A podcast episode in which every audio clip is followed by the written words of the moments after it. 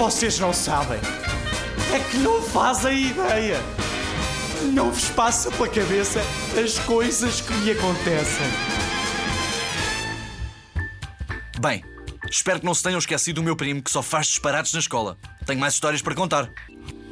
Quando o professor estava a fazer um resumo da matéria, faz algumas perguntas aos alunos, não é? Ora, outro dia perguntou: Diogo, dê um exemplo de energia desperdiçada. Com a resposta na ponta da língua, ele não hesita. Contar uma história de pôr os cabelos em pé a um careca. Ele precisava de comprar um livro para a escola. Então foi à livraria. Vi um livro com um título que era Resolva todos os seus problemas. Chamou o funcionário e perguntou-lhe: Olha, desculpe, é verdade que isto resolve todos os meus problemas? E o senhor disse-lhe: Digamos que resolve metade dos teus problemas, respondeu-lhe o funcionário. Ok, exclamou ele. Nesse caso, quero dois. No final do dia, chegou a casa, abriu a mochila e tirou uma folha. Entregou-a ao pai, que é meu tio, e disse-lhe: Pai, está aqui o recibo da mensalidade do colégio.